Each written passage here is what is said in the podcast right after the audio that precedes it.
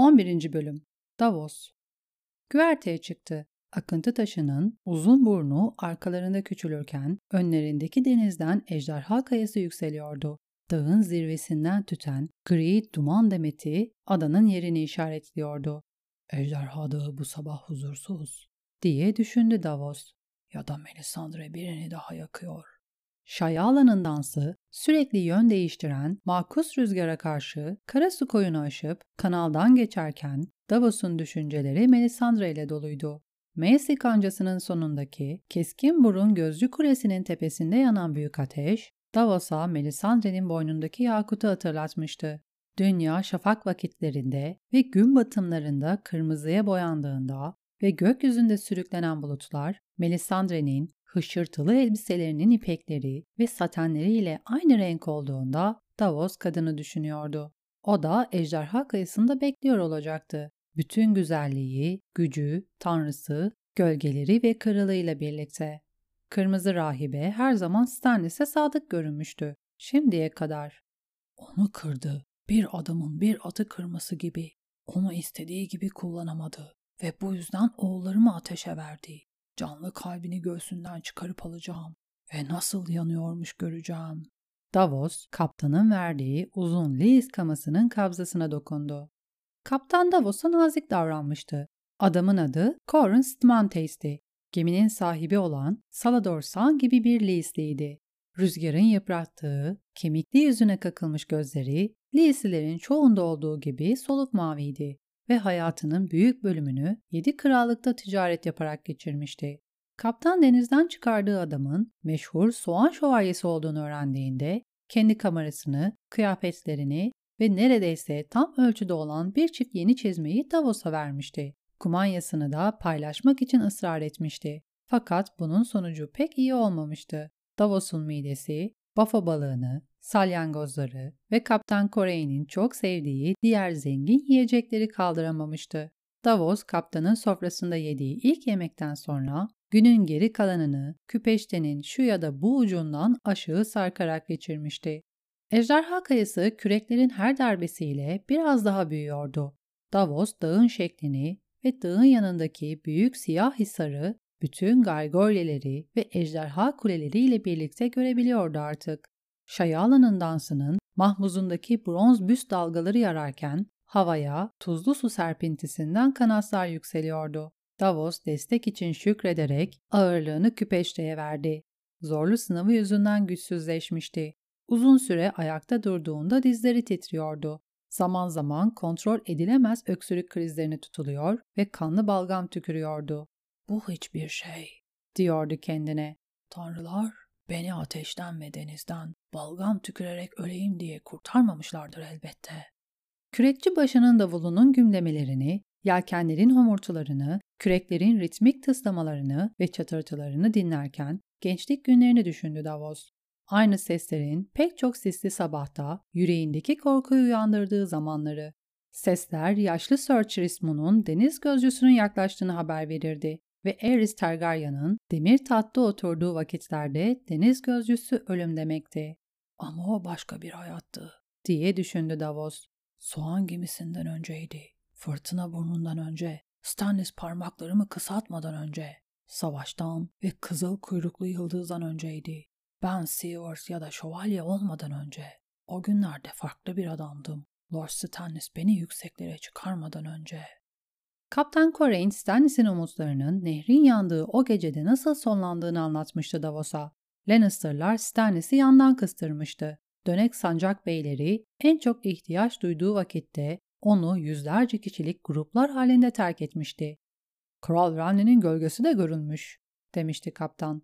Aslan Lord'un öncü kuvvetine liderlik ederken önüne çıkan herkesi katletmiş. Yeşil zırhının çılgın ateşten ruhani bir pırıltı aldığı ve miğferindeki bornuzların altın alevlerle kaplı olduğu söyleniyor. Renly'nin gölgesi. Davos, oğullarının da gölge olarak dönüp dönmeyeceğini merak etti. Hayaletlerin var olmadığını söyleyemeyecek kadar tuhaf şeyler görmüştü denizde. Hiçbiri sadık kalmadı mı? diye sormuştu kaptana. Çok azı, demişti kaptan. Kraliçenin akrabaları, en başta onlar. Tilki ve çiçek arması taşıyanların çoğunu gemiye aldık. Ama çok daha fazlası kıyıda kaldı. Her türden arması olan adamlar. Lord Florence şimdi ejderha kıyasında kral eli. Solgun dumanla kaplı dağ daha da büyüdü. Yelkenler şarkı söyledi. Davullar vurdu. Kürekler düzgünce çekildi ve çok zaman geçmeden limanın ağzı önlerinde açıldı. Çok boş diye düşündü Davos. Eskiden bütün rıhtımları tıklım tıklım dolduran ve demir atmış bir halde dalga kıranın açıklarında sallanan gemileri hatırlayarak. Saladorsan'ın amiral gemisi Valerian'ı gördü. Bir zamanlar Hiddet ve kardeş gemilerinin bağlandığı rıhtıma bağlanmıştı. Valerian'ın iki yanında duran gemilerin de şeritli lis gövdeleri vardı. Davos'un gözleri boş bir umutla Lady Maria'yı ve Horçlağı aradı. Limana girdiklerinde yelkenleri indirdiler ve iskeleye sadece küreklerle yanaştılar. Gemi bağlanırken kaptan Davos'un yanına geldi. Prensim sizi bir an önce görmek isteyecektir. Davos cevap vermeye çalışırken bir öksürük krizine tutuldu. Destek almak için küpeşliğe tutundu ve tükürdü. Kral diye hırıldadı. Krala gitmeliyim. Melisandre'yi kralın olduğu yerde bulacağım. Kimse krala gidemez, dedi Korensman tesisatçı. Saladorsan size anlatır. Önce o. Davos adama meydan okuyamayacak kadar güçsüzdü. Sadece başını sallayabildi. Saladorsan Valerian'da değildi. Onu çeyrek mil uzaktaki başka bir rıhtımda bereketli hasat isimli pentoslu bir gökenin ambarında buldular. İki hadımla birlikte yük sayımı yapıyordu. Hadımlardan biri bir fener taşıyordu. Diğerinin elinde bir mum tablası ve taş kalem vardı. Davos ve kaptan ambara indiğinde 37, 38, 39 diyordu yaşlı düzenbaz. Bugün şarap rengi bir tonik ve rengi açılmış beyaz deriden yapılmış gümüş işlemeli uzun çizmeler giymişti. Bir kavanozun kapağını açıp kokladı. Hapşırdı. Kabaca öğütülmüş ve ikinci kalite. Burnum böyle beyan ediyor. Konşimento 43 kavanoz olduğunu söylüyor. Diğer kavanozlar nereye kayboldu merak ediyorum. Şu pentoslular benim sayamadığımı mı düşünüyorlar? dedi. Davos'u görünce aniden durdu. Karabiber gözlerimi mi ısırıyor? Yoksa bunlar gözyaşları mı? Önümde duran bu adam soğan şövalyesi mi? Hayır. Nasıl olabilir? Benim sevgili dostum Davos yanan nehirde öldü. Herkes aynı fikirde. Neden gelip bana dadandı? Bir hayalet değilim Sela. Başka ne olabilirsin? Benim soğan şövalyem asla senin kadar solgun ya da zayıf olmadı. Saladorsan, ticaret gemisinin ambarını dolduran, baharat kavanozlarının ve kumaş toplarının arasından geçip ateşli bir şekilde Davos'a sarıldı. Her iki yanağını da birer kez öptü. Üçüncü öpücüğü alnına kondurdu. Hala sıcaksın Sir ve kalbinin güm güm attığını hissedebiliyorum. Bu doğru olabilir mi? Seni yutan deniz tekrar yukarı mı tükürdü? Davos, Prenses Şirin'in soytarısı yamalı yüzü hatırladı. O da denize düşmüş ve çıktığında delirmişti. Ben de mi delirdim? Eldivenle elini öksürdü. Zincirin altından yüzdüm ve Merlin kralının mızraklarında kıyıya vurdum. Şayala'nın dansa gelmeseydi orada ölebilirdim. Saladorsan kolunu kaptanın omzuna koydu. Çok iyi iş çıkardın Koreyn. Hatırı sayılır bir ödül alacağını düşünüyorum. Mezomar, iyi bir hadım ol ve dostum Davos'u sahip kamerasına götür. Ona karanfilli sıcak şarap ver. Şu öksürüğün sesini hiç sevmedim. Şarabın içine biraz limon sık. Biraz beyaz peynir ve daha önce saydığımız çizik yeşil zeytinlerden de getir. Davos, sevgili kaptanımızla konuşur konuşmaz sana katılacağım. Beni mazur göreceğini biliyorum. Bütün zeytinleri yeme sakın. Bozuşuruz. Davos, hadımlardan daha yaşlı olanın onu geminin baş tarafındaki savurganca döşenmiş geniş kameraya götürmesine izin verdi. Kameradaki halılar gösterişliydi, camlar vitraydı ve büyük deri sandalyelerin herhangi birinde üç Davos birden rahatça oturabilirdi. Çok zaman geçmeden üstünden dumanlar tüten bir kupa şarapla birlikte peynir ve zeytinler geldi. Davos kupayı avuçlarının arasına aldı ve minnettarlıkla şarabı yudumladı. İçkinin sıcaklığı göğsüne yayıldıkça rahatladığını hissediyordu. Saladorsan'ın ortaya çıkması da uzun sürmedi. Şarap için beni bağışlamalısın dostum. Pentoslular rengi mor olsa kendi sütüklerini bile içerler. Göğsüme iyi geliyor, dedi Davos. Sıcak şarap soğuk bezden iyidir derdi annem. Ateşin için soğuk beze de ihtiyacın olacak bence. Onca zaman bir mızrakta oturmak, Aman aman, şu muhteşem sandalyeyi nasıl buldun? Tombul yanakları var öyle değil mi? Kim? diye sordu Davos iki yudum şarap arasında. Illyria Mopatis, bıyıklı bir balina. Sana doğruyu söylüyorum. Bu sandalyeler onun ölçüsüne göre yapılmış. Gerçi babasını çok ender pentostan kaldırıp bunları oturuyor. Şişman bir adam her zaman rahat oturur bence. Çünkü gittiği her yere minderini de götürür. Nasıl oldu da pentoslu bir gemiye denk geldin sen? diye sordu Davos. Yine korsan mı oldun lordum? Boş kupayı kenara bıraktı. Alçakça bir iftira. Kim korsanlardan Saladorsan'dan fazla müzdarip olmuş? Ben sadece hakkım olanı istiyorum. Çok fazla altın alacağım var. Ama ben aklı selimden yoksun bir adam değilim. Bu yüzden sikke yerine çıtır çıtır bir parşömen aldım. Parşömenin üstünde Kral Eli Lord Alistair Florent'ın adı ve mührü var. Karasu koyu lordu ilan edildim.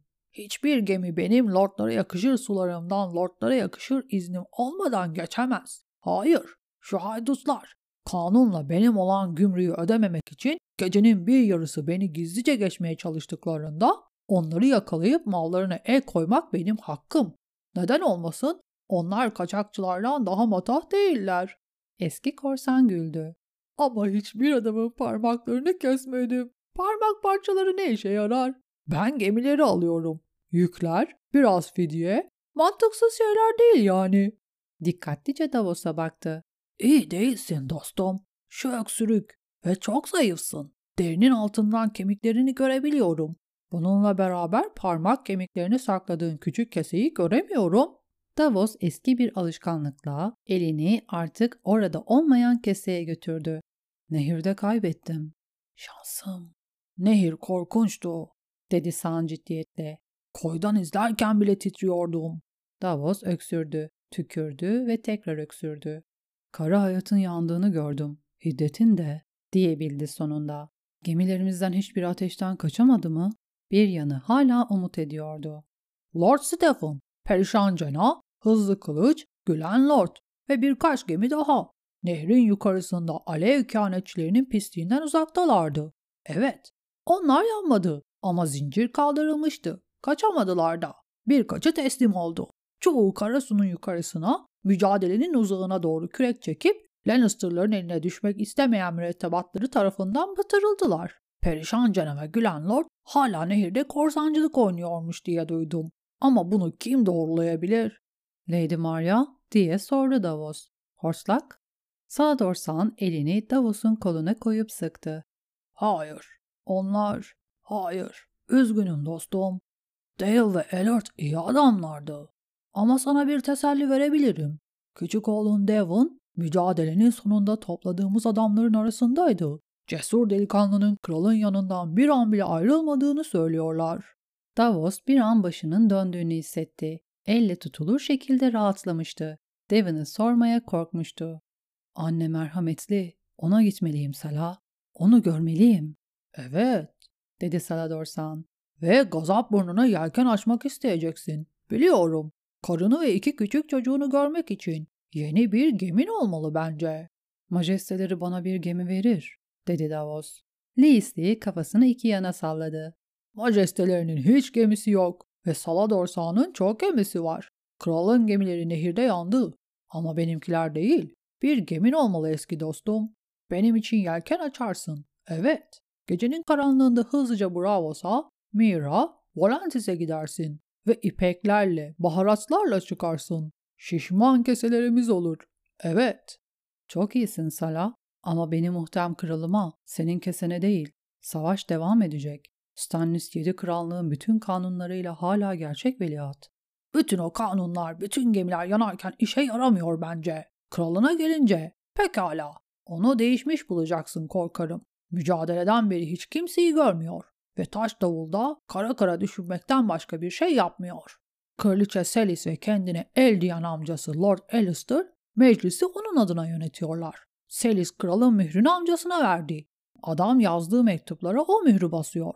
Benim sevimli parşömenime bile bastı. Ama hüküm sürdükleri krallık çok küçük. Fakir ve kayalık. Evet. Hiç altın yok. Sadık Salador sağına olan borcu ödeyecek kadar bile yok. Son anda kurtardıklarımızdan başka şövalye ve benim küçük cesur gemilerimden başka gemi de yok. Ani ve sarsıcı bir öksürük Davos'u iki büklüm etti. Saladorsan eski dostuna yardım etmek için hareketlendi. Ama Davos adamı eliyle durdurup bir an sonra toparlandı. Kimse diye hırıldadı. Kimseyi görmüyor da ne demek? Sisi kendi kulaklarına bile ıslak ve kalın geliyordu. Bir an için kameranın fırıl fırıl döndüğünü hissetti. Ondan başka kimseyi görmüyor, dedi Saladorsan. Davos adamın kimden bahsettiğini biliyordu. Dostum, kendini yoruyorsun. İhtiyacın olan şey bir yatak. Saladorsan değil. Bir yatak ve bir sürü battaniye. Göğsün için sıcak bezler ve daha çok karanfilli şarap. Davos başını iki yana salladı. İyi olacağım. Söyle bana Sela, bilmem gerek. Melisandre'den başka kimseyi görmüyor mu? Lees'li adam Davos'u şüpheli bakışlarla uzun uzun süzdü ve isteksizce devam etti. Muhafızlar geri kalan herkesi uzakta tutuyor. Kraliçesini ve kızını bile. Hizmetçiler yemek götürüyor ama kimse yemiyor. Öne eğilip sesini alçalttı. Tuhaf konuşmalar duydum. Dağın içinde aç ateşler yanıyormuş. Stannis ve kırmızı kadın alevleri seyretmek için aşağı iniyorlarmış. Dağın kalbine sadece o kadının yanmadan sürebileceği sıcak yerlere inen tüneller ve gizli merdivenler olduğunu söylüyorlar. Bazen yemek yemek için bile güç bulamayan yaşlı bir adama böylesi bir dehşet vermek yeterinden fazla. Melisandre. Davos titredi. Bunu ona kırmızı kadın yaptı, dedi. Bizi tüketmek için ateş gönderdi. Onu bir kenarda bıraktığı için Stannis'i cezalandırdı. Stannis ise onun büyüleri olmadan zafer kazanmayı umamayacağını öğretmek için yaptı. Leis'le adam Davos'la arasında duran kaseden irice bir zeytin aldı. Bunu söyleyen ilk adam değilsin dostum. Ama senin yerinde olsaydım yüksek sesle konuşmazdım. Ejderha kayası kraliçenin adamlarıyla dolu. Ah evet. O adamların keskin kulakları ve daha keskin bıçakları var. Zeytini ağzına attı. Benim de bir bıçağım var, dedi Davos. Kaptan Corain hediye etti. Kamayı çıkardı ve masaya koydu. Melisandre'nin kalbini yerinden sökmek için. Eğer bir kalbi varsa.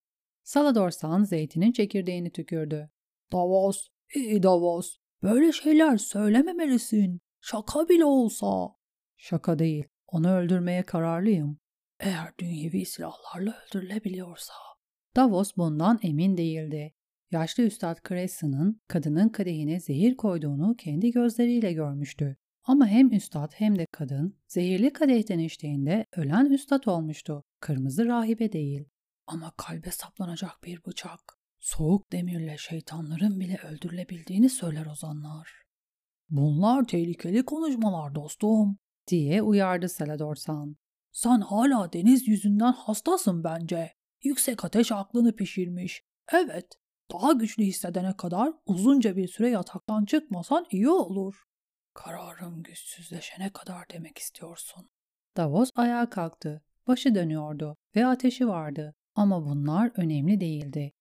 Sen tehlikeli bir düzenbazsın Saladorsan ama aynı zamanda iyi bir dostsun. Leisli gümüşü sakalını sıvazladı. Ve sen bu harika dostla birlikte kalacaksın. Evet. Hayır gideceğim, dedi Davos. Öksürdü. Gitmek? Haline bir bak. Öksürüyorsun, titriyorsun, zayıf ve güçsüzsün. Bu halde nereye gideceksin? Şatoya. Yatağım orada. Oğlum da. Ve kırmızı kadın, dedi Saladorsan şüpheyle. O kadın da şatoda. O kadın da. Davos kamayı kanına geri soktu.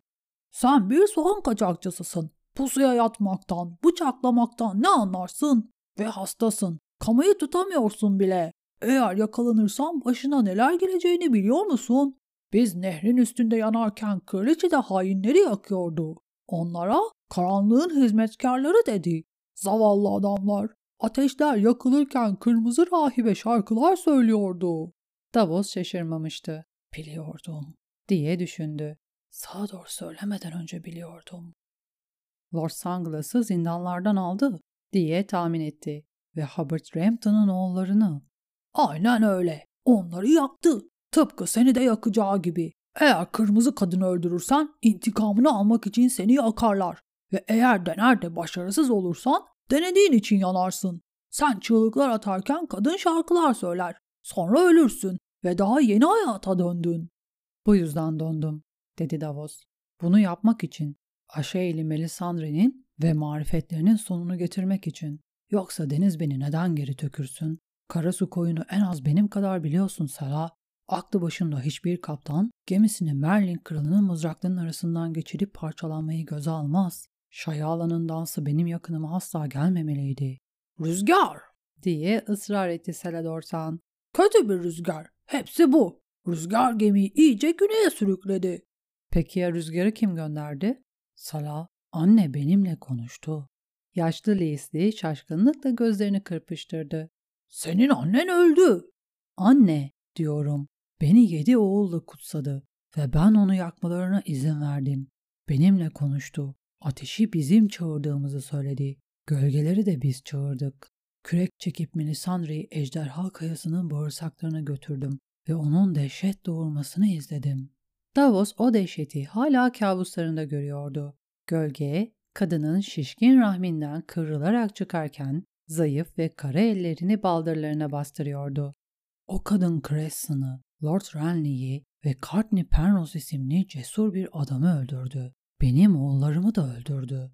Birinin onu öldürme zamanı geldi artık. Biri, dedi Salador Sağan. Evet, aynen öyle. Biri ama sen değil. Bir çocuk kadar güçsüzsün ve savaşçı değilsin. Sana yalvarıyorum. Kal.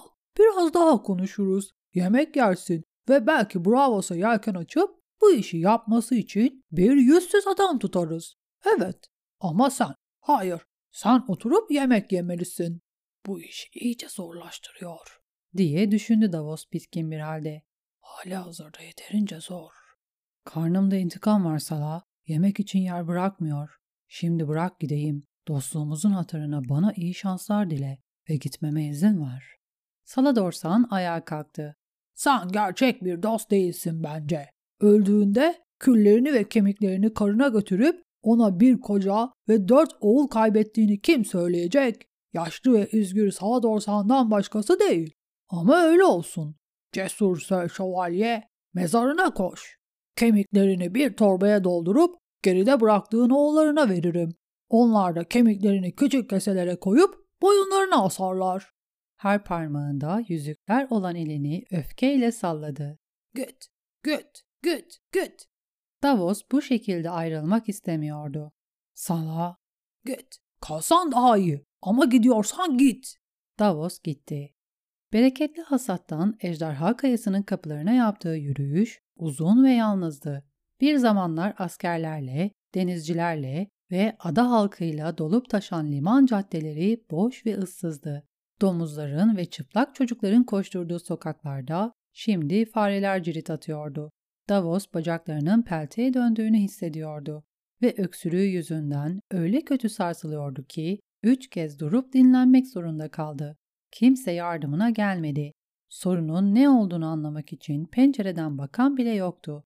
Bütün pencereler kapatılmış, kapılar sürgülenmişti ve evlerin yarısından çoğunda yaz işaretleri vardı. Karasu nehrine binlerce adam yelken açtı ama ancak birkaç yüzü geri döndü diye düşündü Davos. Oğullarım yalnız ölmedi. Anne her birine merhamet göstersin. Vardığında kare kapılarının da kapalı olduğunu gördü. Demirle güçlendirilmiş ahşap kapıyı yumrukladı. Cevap alamayınca tekmeledi. Tekrar tekrar.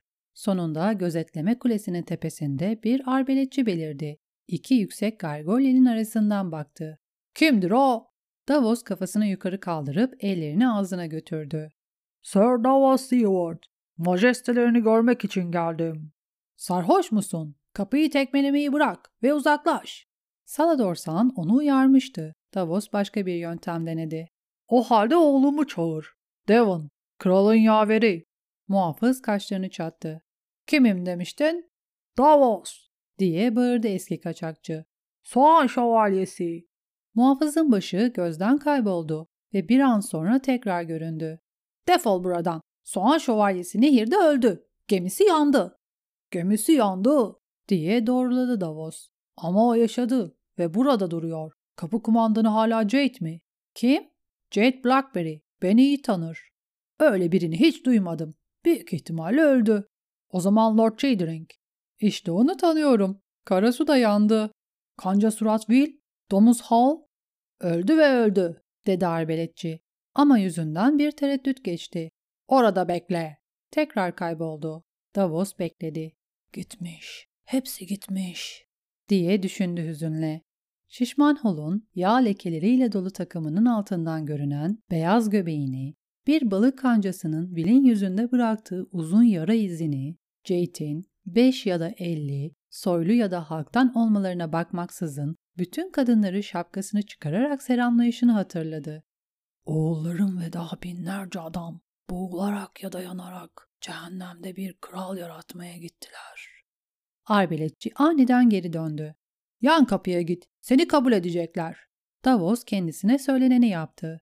Onu içeri alan muhafızlar Davos'a yabancıydı. Mızrakları vardı ve göğüslerinde Florent hanedanının çiçekli tilkili armasını taşıyorlardı.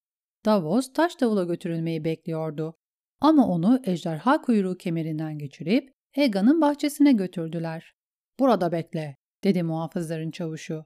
Majesteleri döndüğümü biliyor mu? diye sordu Davos. Biliyorsam namerdim, bekle dedim. Adam mızrakçılarını da alıp Davos'un yanından ayrıldı.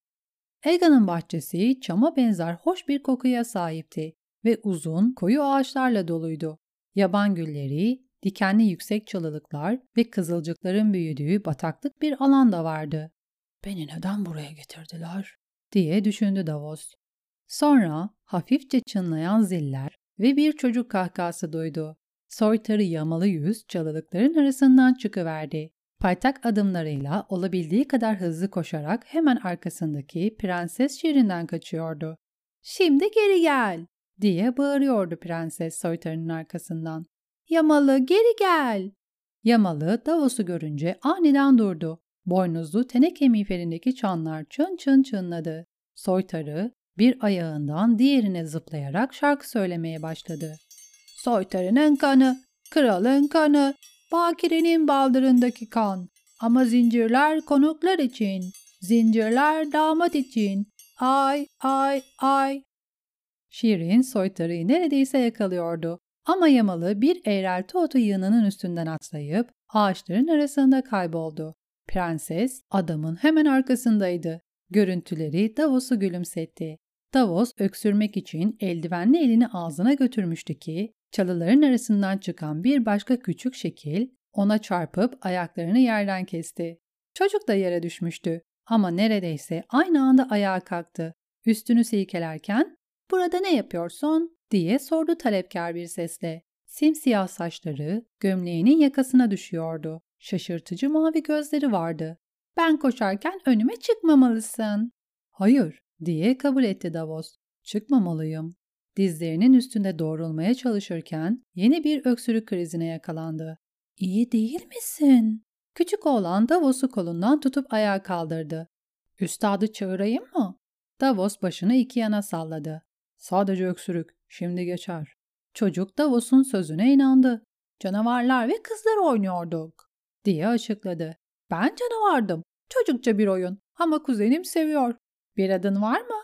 Sir Davos Seward. Çocuk şüpheci gözlerle Davos'u süzdü. Emin misin? Bir şövalye gibi görünmüyorsun. Ben soğan şövalyesiyim, lordum. Mavi gözler ışıldadı. Siyah gemisi olan mı? Hikayeyi biliyor musun? Ben doğmadan önce amcam Stannis'e balık getirmişsin. Lord Tyrell onu kuşattığında. Çocuk dimdik durdu. Ben Edric Wharton'a, dedi. Kral Robert'ın oğluyum. Elbette öylesin.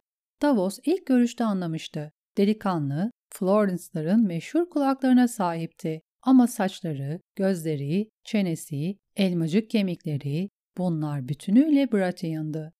Babamı tanır mıydın? diye sordu Edric Fırtına. Amcanı saraya çağırdığında pek çok kez gördüm ama hiç konuşmadık. Bana dövüşmeyi babam öğretti, dedi çocuk gururla. Hemen her sene beni görmeye gelirdi ve bazen birlikte talim yapardık. Son isim günümde bana bir savaş çekici gönderdi. Tıpkı kendisininki gibi. Yalnızca daha küçüğü. Ama onu fırtına burnunda bırakmamı söylediler. Amcam Stannis'in senin parmaklarını kestiği doğru mu? Sadece son eklemlerini. Hala parmaklarım var ama daha kısalar. Göster. Davos eldivenini çıkardı. Çocuk dikkatlice Davos'un parmaklarını inceledi. Baş parmağını kısaltmamış? Hayır, Davos öksürdü. Hayır, o parmağı bana bıraktı. Parmaklarının hiçbirini kesmemeliymiş, diye karar verdi delikanlı. Yanlış yapmış. Ben bir kaçakçıydım. Evet, ama onun için balık ve soğan kaçırdın. Lord Stanley soğanlar için beni şövalye ilan etti ve kaçakçılık yaptığım için parmaklarımı kesti. Davos tekrar eldivenini taktı. Babam olsa parmaklarını kesmezdi. Dediğiniz gibi olsun lordum. Robert farklı bir adamdı. Gayet doğru. Çocuk ona benziyor. Evet, Ranli'ye de benziyor. Bu düşünce Davos'u huzursuz etti. Adımları duyduklarında çocuk başka bir şeyler daha söylemek üzereydi. Davos döndü. Sir Axel Florent dolgulu yelekler giymiş bir düzine muhafızla birlikte bahçe yolundan geliyordu. Muhafızların göğsünde ışık tanrısının alevli kalbi vardı. Kraliçenin adamları diye düşündü Davos. Birdenbire öksürmeye başladı. Sir Axel kısa ve kaslı bir adamdı. Göğsü fıçı gibiydi. Kolları kalındı ve kulaklarından kıllar fışkırıyordu. Kraliçenin amcası 10 yıldır Ejderha Kayası'nın kale kumandanıydı ve Davos'a kralın ona olan düşkünlüğünü bildiğinden her zaman nezaketli davranmıştı. Ama Sir Davos, üstelik bu olmamış. Bu nasıl olabilir? derken adamın sesinde ne nezaket ne de sıcaklık vardı. Soğanlar batmaz Sir. Beni krala götürmeye mi geldiniz? Seni zindanlara götürmeye geldim. Sir Axel bir el hareketiyle adamlarını yolladı. Onu yakalayın ve kamasını alın. Bıçağını Lady'mizin üstünde kullanmaya niyetli. 11. bölümün sonu